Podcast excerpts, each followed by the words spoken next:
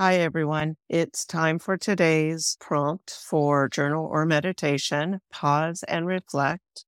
40 days to transformation and connection with animals. I'm doing this for the 40 days leading up to World Animal Day so you can celebrate big time on October 4th when World Animal Day comes. I'll be celebrating in Kenya on a connection safari with many other people. If you want to join me next time, reach out to me. Today's prompt for you to take either into meditation or to journal on is How has caring for a pet taught you about compassion and responsibility?